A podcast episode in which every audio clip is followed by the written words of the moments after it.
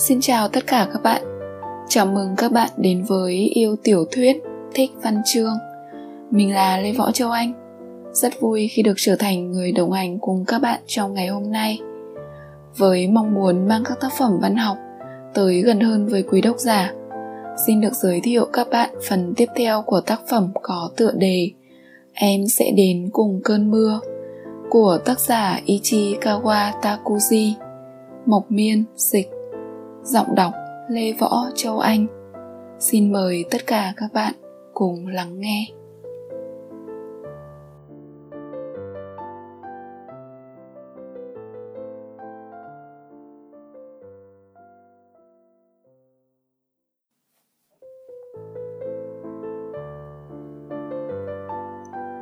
Chương 6 Về đến nhà, tôi dẫn Miu vào phòng trong cùng chỉ cho nàng ngăn tủ nào đựng cái gì. Quần áo của nàng vẫn để nguyên chỗ cũ, hệt như một năm trước. Tôi và Suzy nhanh chóng thay quần áo ở phòng ngoài, rồi vào ở lì trong nhà vệ sinh. Tôi chỉ nghĩ ra mỗi chỗ này để hai bố con nói chuyện mà Miu không nghe thấy. Suzy ngồi lên bồn cầu, còn tôi đứng trước mặt thằng bé tựa lưng vào cửa. Thế này con nhé. Tôi hạ giọng, mẹ không nhớ gì cả. Thế hả? Ừ, kể cả chuyện hồi sống với bố và Suzy, lẫn chuyện trước khi hai bố mẹ cưới nhau. Cả chuyện tôi hễ ho khan. Một năm trước mẹ bị bệnh, phải rời bỏ tinh cầu này. Vâng, nên bố định giữ bí mật với mẹ. Chuyện gì cơ ạ? Còn chuyện gì nữa? Nghĩa là chuyện bố muốn mình cứ làm như mẹ vẫn sống ở đây với bố và Suzy, chưa bao giờ đi đâu cả. Cả hôm qua? Ừ. Cả hôm trước hôm qua? Ừ. Nhỡ mẹ hỏi thì con phải nói thế nào? Hỏi gì cơ? Hỏi nhiều chuyện. Thì con phải trả lời sao cho khéo. Con sợ không làm được. Thế thì con cứ khóc để đánh trống làng vậy. Khóc ấm lên là được. Thế á? Ừ, mẹ đã về đây với hai bố con rồi, nên bố nghĩ mẹ không nên biết chuyện chúng ta đã buồn thế nào khi phải chia tay nhau. Con cũng nghĩ thế. Thấy chưa? Với cả nhỡ khi biết sự thật, mẹ lại thấy cần phải quay về tình cầu lưu trữ đấy. Con không chịu đâu nếu vậy thì con phải cố gắng. Con sẽ cố. Sau khi hai bố con đập tay nhau để cam kết sẽ cùng cố gắng, tôi mở cửa bước ra ngoài. Miu đã đứng ngay trước cửa tự khi nào dù rất ngạc nhiên, nhưng tôi phải giả vờ như không. Nhưng có lẽ tại ngạc nhiên quá, nên trông tôi chỉ giống như đang cố làm ra vẻ không ngạc nhiên mà thôi. Nàng có nghe được câu chuyện của hai bố con tôi không? Tôi thăm dò nét mặt nàng. Ở nhà này, đàn ông con trai cùng nhau vào nhà vệ sinh à? Có vẻ như không sao cả. À ừ cũng thỉnh thoảng, khi nào vội quá thì vào cùng vừa rồi cũng là vội quá. Nàng hơi thẳng thốt. Thế còn cái này? Đoạn nàng chỉ tay về phía giữa phòng. Cái nào? Sao lại bừa bãi thế này? Bừa bãi là sao? Dưới con mắt của tôi, mọi thứ đang được sắp xếp, bày biện theo đúng trật tự và chức năng. Quần áo mặc ở nhà ngày hôm đó, tôi chất lại thành một đống ở góc phía bắc. Cạnh đó là chồng quần áo đã giặt xong quần áo bẩn, tôi dồn lại ở góc phía nam để không bị lẫn với đống quần áo kia. Sách và chuyện do không còn chỗ để cất vào giá, tôi phân loại theo tác giả, bọc lại bằng túi ni lông của siêu thị và xếp thành từng chồng. Cạnh cửa sổ vẫn còn hai cái túi rác cháy được, tôi chưa kịp vứt, nhưng kể cả thế thì vẫn không thể gọi là bừa bãi. Mọi thứ đều được để tại nơi cần để, theo một trật tự thống nhất. Đúng là trên sàn có để hơi nhiều đồ, Tôi nói, Nhưng tất cả đều có lý do. Chính em để như vậy à? À tôi nói, Không. Thế đấy, Tại không quen nói dối nên ngay từ đầu tôi đã ngắc ngứ. Đây là do anh để. Tôi gãy đầu gãy tay ậm ừ mấy câu để tranh thủ thêm thời gian. Là tại vì Thời gian vừa rồi Miu cứ ốm suốt nên không thể quán xuyến được việc nhà. Vậy sao? Ừ, em phải nằm trên giường gần một tuần lễ. Vì vậy quần áo không được giặt thường xuyên và anh phải mặc quần áo bẩn thế kia. Tôi cúi xuống nhìn chiếc áo nỉ đang mặc bị dính cà ri. Thế này là bẩn hả? Sao có thể gọi là sạch được? Anh mặc mấy hôm rồi? Mới ba hôm thôi. Nếu anh ăn uống cẩn thận hơn một chút, sẽ không bị dây bẩn đâu. Rồi nàng chỉ vào đống đồ đã giặt. Lúc phơi, tại anh không chịu rũ cho phẳng, nên quần áo mới nhăn nhúm thế kia. Rũ phẳng? Rũ chỗ nào cơ?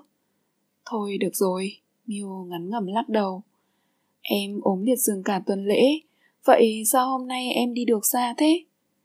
Em đang luyện tập để phục hồi. Vậy hả? Có lẽ thế. Sao lại có lẽ thế? Đây là thói quen của cả nhà mình, nên em bảo sẽ cố gắng. Em nói thế hả? Ừ, hình như thế. Miu thở dài. Em... Nàng đặt tay lên ngực mình, ghé sát mặt vào tôi, hỏi Có thật em là vợ của anh không? Thật, không phải là có lẽ hay hình như gì cả, đấy là sự thật. Có vẻ như nàng đang nghi ngờ chính bản thân rằng sao mình lại là vợ của một người thế này. Chúng mình sống hòa thuận lắm. Lẽ ra tôi không nên nói vậy, vì làm vậy càng khiến nàng nghi ngờ hơn. Không biết là nàng đang nghi ngờ tôi hay nghi ngờ chính bản thân nàng nữa. Họ của em là gì? Là Io. Vậy em là Io Mio? Ừ, chữ Mio có bộ thủy ở đầu. Io Mio. Ừ. Em bao nhiêu tuổi? 29, bằng tuổi anh. 29 tuổi. Đúng ra thì cuộc đời nàng đã một lần hạ màn ở tuổi 28. Con số 29 nằm ở thời tương lai mà nàng không bao giờ chạm tới. Chưa kể, người con gái đang đứng trước mặt tôi đây trẻ hơn rất nhiều so với tuổi đó. Trông nàng rất trẻ,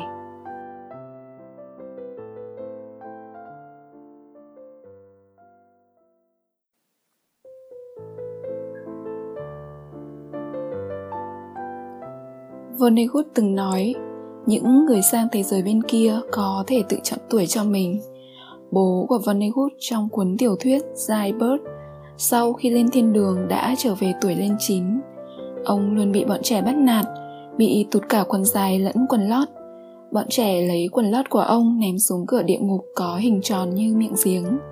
Liền đó, dưới đáy giếng vọng lên tiếng gào thét thảm thiết của Hitler, Nezo, Salom Vonnegut viết như sau.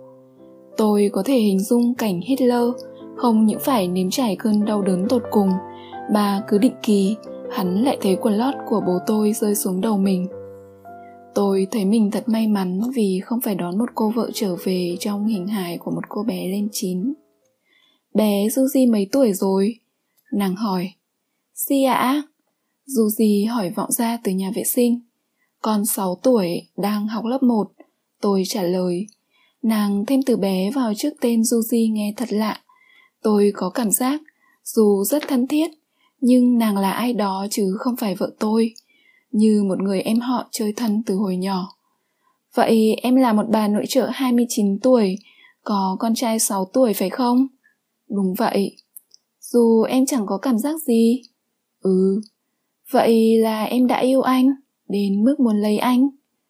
Nét mặt nàng thể hiện đây là điều nàng đang nghi ngờ nhất. Có thể em không tin, nhưng đúng vậy. Tự nhiên tôi mất hết cả tự tin. Sao hồi đó nàng lại chọn một người có bề ngoài tầm tầm như tôi? Kể cả là ai đó không phải nàng, thì tôi cũng vẫn sẽ thắc mắc về sự lựa chọn ấy. Chúng ta quen nhau ở đâu? Ở trường cấp 3, chúng mình gặp nhau vào mùa xuân năm 15 tuổi. Vậy chúng ta là bạn học à? Ừ, Chúng mình học chung suốt 3 năm. Nàng mỉm cười hiền hậu. Kể cho em nghe chuyện hồi đó nhé. Ừ, tôi tủm tỉm cười, nụ cười tươi nhất có thể. Bắt đầu kể về cuộc gặp gỡ hạnh phúc của thời cổ tích ngây thơ ngày xưa. Khi chúng mình gặp nhau. Đúng lúc ấy có tiếng xả nước ở trong nhà vệ sinh. Dù gì đi ra. Ôi, nhẹ cả người. Có vẻ như thằng bé vừa sử dụng đúng chức năng vốn có của nhà vệ sinh Áo con trai em đang mặc Mio nhìn Juji chùi bàn tay ướt vào ngực áo hỏi Được mấy hôm rồi? Hình như là bốn Thực ra, thằng bé đã mặc cái áo đó năm hôm rồi. Thật hả? Anh nghĩ thế. Hai bố con không thể ăn uống sạch sẽ hơn được sao? Công nhận là con. Cả anh nữa cũng thế. À, ừ thì... Do đó, đến bữa tối, hai bố con tôi đã phải rất cẩn thận khi ngồi ăn. Thực đơn của bữa tối là mì ống sốt thịt bằm do tôi nhanh tay chế biến. Hai chúng tôi không ai để dây một miếng thịt bằm nào ra bàn, cũng như không hề làm bẩn quần áo. Thật hết sẩy. Mio cũng ăn mì tôi nấu như thể đó là chuyện đương nhiên. Sau đó nàng đi vệ sinh. Hành động này không ăn nhập gì với một linh hồn, nhưng bản thân nàng dường như chẳng hề bận tâm, nên có lẽ đó cũng là chuyện rất bình thường. Sau bữa ăn, Mio kêu mệt, nàng vào phòng phía trong trải đệm nằm nghỉ. Nàng đang rất hoang mang, bà hoang mang thì thường làm cho con người ta mệt mỏi. Yuji nhanh nhỏ trải chân đệm cạnh chỗ Mio, rồi chui vào trong, tay cầm theo quyển Momo.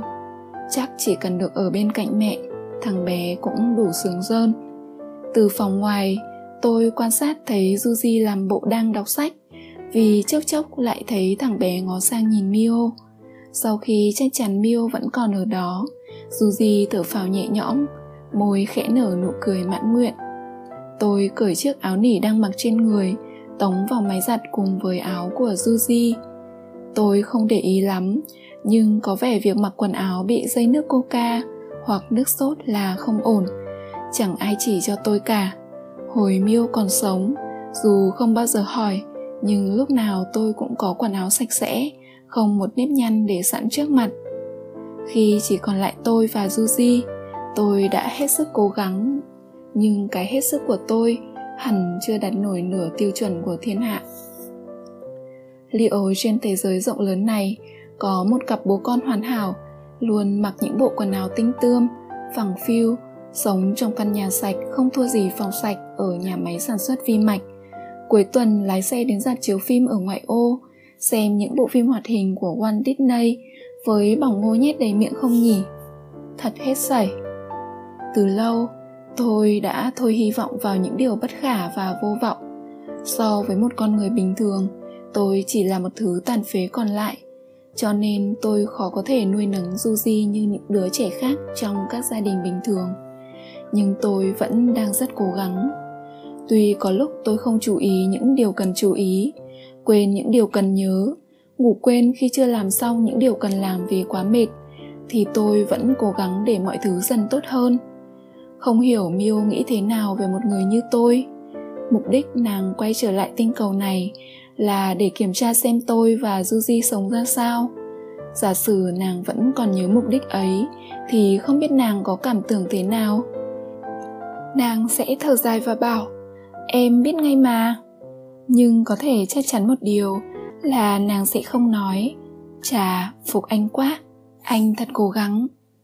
Hơn 10 giờ, tôi đi tắm và thay sang bộ đồ ngủ.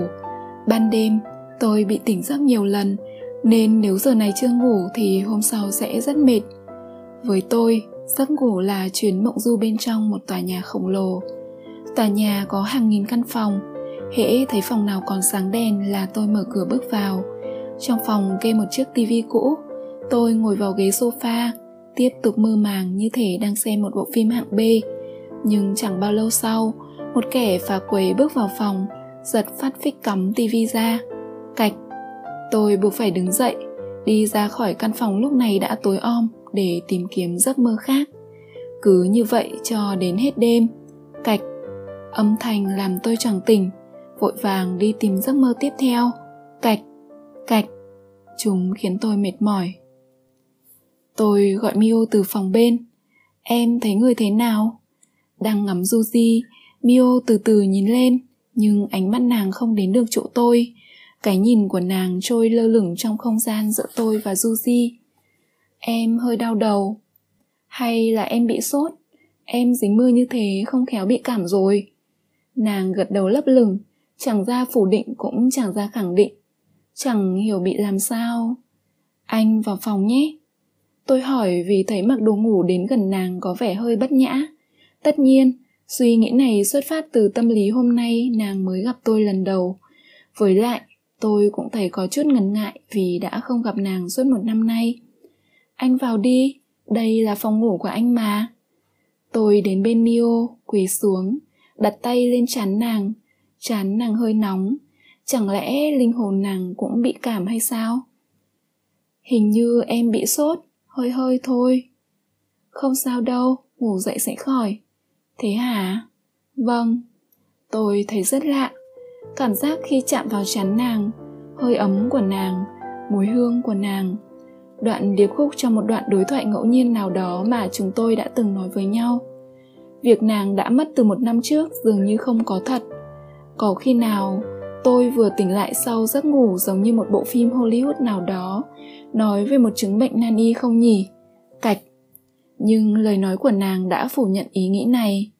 Bé Yuji đáng yêu quá. Tự nhiên tôi thấy buồn. Tôi nói với nàng bằng giọng khô khốc. Con của em đấy. Vâng, mong là em sớm nhớ lại được.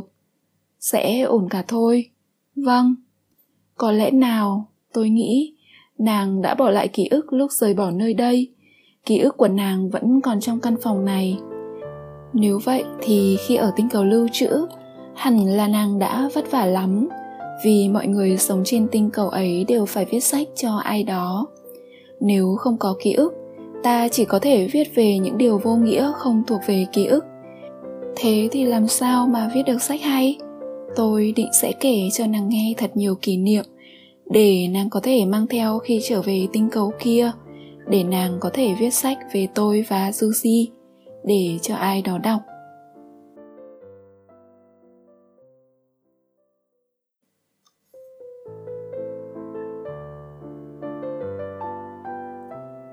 Suzy thiếp đi, tay vẫn khư khư quyển Momo, miệng nó hay hé, mắt nhắm nghiền, mí mắt hiện rõ những vân xanh.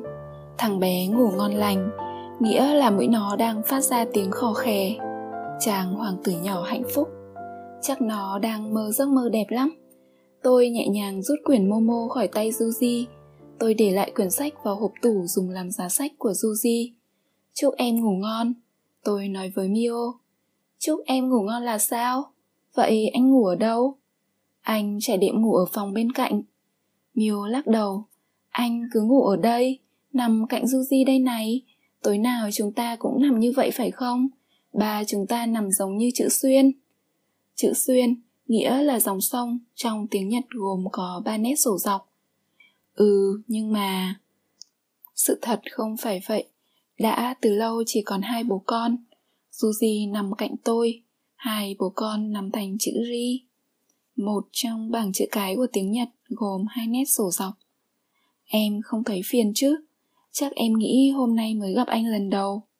Không sao đâu, anh cứ xử sự tự nhiên như mọi khi thì em sẽ nhanh lấy lại được trí nhớ. Có lẽ em đã vĩnh viễn mất đi phần ký ức đáng nhớ rồi, cùng với số phận của em. Hai câu này cứ ngấp nghé ở khóe miệng muốn bật ra nhưng tôi đã kìm lại được. Vậy anh nằm đây nhé. Tôi để Yuji nằm giữa rồi trải đệm song song với Mio. Tôi kéo dây tắt đèn tuyếp, bật chiếc đèn màu da cam. Tôi không tắt hết đèn trong phòng vì thỉnh thoảng Yuji vẫn đi vệ sinh vào ban đêm. Tự nhiên tôi thấy rất căng thẳng. Nàng không hề giống hồn ma, còn trong lòng ngực tôi, tình yêu vẫn cất cao giọng hát là lá la là lá la, là lá la. Một khúc ca hùng tráng. Anh này, nàng nói, ơi, chuyện ban nãy kể tiếp cho em nghe đi. Nàng thì thào, giọng nói ấy lôi tuột một thứ ra khỏi người tôi, thứ đó lan tỏa khắp lồng ngực tôi, dâng lên cổ họng, lên mũi, lên mắt, khiến tôi muốn oa khóc. Được chứ? Tôi nói, anh kể tiếp nhé. Khi gặp nhau, Chúng mình mới 15 tuổi, thế giới của hai đứa chỉ có hôm qua, hôm nay và ngày mai. Chắc em cũng hiểu, ở tuổi ấy chúng mình chẳng bao giờ nhìn lại ngày xưa, cũng như chưa tính đến những chuyện xa vời. Em gầy khủng khiếp, trông em chẳng có chút gì nữ tính. Em giống linh hồn của chiếc thìa cà phê có hình cô gái hơn là một thiếu nữ. Em để tóc cột lùn, có lẽ là ngắn nhất lớp, tính cả hội con trai. Đã thế, em còn đeo cặp kính gọng kim loại màu bạc. Con gái ở tuổi ấy mà như vậy thì có khác nào tuyên bố tôi chẳng có hứng thú gì với bọn con trai hết, hãy để tôi yên. Anh nhớ trong khối mình học có khoảng ba bạn gái non tương tự như thế, nhưng các bạn gái ấy đều không đeo kính đi học, dù mắt có kèm nhem thế nào. Thay vào đó, các bạn đeo kính áp tròng hoặc cố chịu đựng việc không nhìn rõ. Việc xảy ra cách đây 15 năm rồi. Thời đó chưa có những cặp kính điệu đà và các cô gái điệu đà không hay đeo kính như bây giờ. Vì vậy, xét theo một nghĩa em rất nổi bật rõ ràng là em không giống những cô gái khác em của tuổi 15 đã để lại ấn tượng trong anh rõ nét hơn bất kỳ ai. Từ cái đầu bé hơn hẳn các bạn cùng lớp, hay chiếc răng khảnh to đùng hoàn toàn mất cân xứng với gương mặt nhỏ nhắn. Anh là người khá nông cạn, luôn tiếp nhận nguyên si những gì có ở trước mắt. Vì vậy, anh đã tiếp nhận nguyên si tín hiệu em đưa ra. Tớ hiểu rồi, tớ sẽ không động đến cậu đâu. Thật ra thì anh chẳng động đến bạn gái nào cả. Tuy nhiên, phải nói luôn là anh cũng thấy em hấp dẫn. Em nghiêm túc nhất lớp, có thể nghiêm túc không được coi là hấp dẫn, nhưng anh thích những người nghiêm túc. Theo anh thì nghiêm túc là đức tính cao quý nhất, cần phải được nhìn nhận công bằng hơn. Nghiêm túc đi đôi với tin tưởng, và tin tưởng là yếu tố chính tạo dựng tình yêu. Bởi vậy, trên thực tế, những người nghiêm túc thường hiểu về tình yêu hơn là những người yêu đương dễ dàng. Anh biết rõ điều này vì anh cũng là một người nghiêm túc. Chưa kể, em còn có một bộ óc tuyệt vời với khả năng hài hước và cảm thụ phong phú, dù hồi đấy anh chưa nhận ra. Đằng sau cặp kính là một thiếu nữ nhạy cảm, đang giang tay chờ đón tình yêu. Cũng phải nói thêm là em tương đối đẹp, nếu xét về mặt thẩm mỹ. Nói gì thì nói, đường cong bao quanh đầu, vòng xuống cổ và cằm của em thuộc dạng đáng kể, rất tuyệt hảo về mặt não tướng học. Có lẽ vì thế mà em hay được mời làm mẫu tranh hoặc mẫu để nặn tượng. Em cũng hay được chọn làm chủ thể cho các bức ảnh hoặc làm người mẫu bất đắc dĩ cho các phác họa nghịch ngợm của anh trong sách giáo khoa. Năm 15 tuổi, anh đã gặp một cô gái như vậy. Chúng mình học cùng lớp, cùng tổ, anh ngồi ngay đằng sau em. Suốt 3 năm học, mặc dù năm nào cũng phân lại lớp, nhưng chúng mình luôn học chung một lớp, chung một tổ. Chỗ của anh luôn ở bên trái bên phải hoặc ở đằng sau em. Vì vậy phần lớn thời gian trong ngày chúng mình cùng ở trong hình tròn có bán kính một mét. Ở tuổi này chúng mình bắt đầu có những thay đổi về sinh lý chất hóa học trong cơ thể liên tục phát thông điệp tìm kiếm đối tác để duy trì nòi giống ra xung quanh người nhận được thông điệp này cũng tiết ra chất hóa học để đáp lại dù bản thân họ không nhận ra đây là quá trình thông điệp tình yêu được trao đổi một cách vô thức. Trong vòng bán kính một mét ấy, chúng mình trao đổi chất hóa học thường xuyên hơn bất kỳ ai khi đang chép bài trên bảng bằng bút chì hay khi cố cưỡng lại cơn buồn ngủ để nghe giảng. Chúng mình đều trò chuyện với nhau bằng phương tiện truyền thông gọn nhẹ này. Tôi đang tìm đối tượng, có ai không? Chúng mình không mảy may nhận ra hành động thân mật đó, vì ai cũng nghĩ chẳng liên quan gì đến mình. Em, với cặp kính gọng kim loại, bình thản như linh hồn của một thìa cà phê không mang đến tình yêu. Em để tóc ngắn đến mức không thể ngắn hơn, mặc váy đồng phục dài chấm gối, không có khái niệm về khuyên tai, dây chuyền hay son môi. Trong giờ học, em miệt mài chép bài, hiếm khi ánh mắt em lệch khỏi bốn điểm, bảng đen, giáo viên, sách và vở. Em đúng là một học sinh mô phạm, xét theo tất cả các nghĩa, thật hết sảy. Tuy nhiên, việc em không thường xuyên có mặt trong top đầu của lớp là một lời chú thích đầy an ủi đối với anh. Em không phải thiên tài, cũng không thuộc loại xuất sắc. Em chỉ là một học sinh nghiêm túc biết phấn đấu mà thôi. Một người chính trực, không bao giờ dùng tiểu xảo. Những bạn được em vui vẻ cho mượn vở lại thường đặt điểm cao hơn em. Vở của em được trình bày bằng nét chữ thẳng thớm, dễ đọc. Anh đã phải nhờ đến vở của em khá nhiều. Nhờ cuốn vở ma thuật ấy, mà anh đã duy trì được kết quả học tập dù anh chẳng thường xuyên đến lớp thậm chí còn không có cả sách giáo khoa chỉ cần lướt qua quyển vở của em thì việc đủ điểm đỗ trong bài kiểm tra không còn là quá khó tinh ý hơn một chút là có thể dễ dàng đọc được ý đồ của giáo viên từ những ghi chép của em tuy nhiên vì không phải là một người tinh ý, nên em không phát huy được giá trị sử dụng của quyền vở như những người khác. Nhưng em chẳng hề bận tâm, em luôn chọn cách đi từng bước một, dù cách này khiến em đi chậm hơn mọi người. Mio ngủ thiếp đi từ lúc nào. Tôi im lặng, ngắm nhìn gương mặt nàng dưới ánh đèn màu cam. Người nàng phập phồng theo nhịp thở. Nàng đang thở, hệt như nàng vẫn còn sống bỗng ký ức của những ngày tháng cuối cùng của nàng ùa về khiến tim tôi đau nhói. Tôi sẽ lại mất nàng ư. Tôi muốn ở cạnh nàng, mãi mãi cho tới khi nhắm mắt. Dù nàng chỉ còn là hồn ma, dù nàng chẳng nhớ chuyện của hai chúng tôi tôi chỉ cần có nàng bên cạnh. Tôi khẽ nói với nàng, ngủ ngon nhé. Dù gì đáp, thế hả? Tất nhiên là thằng bé đang nói mê.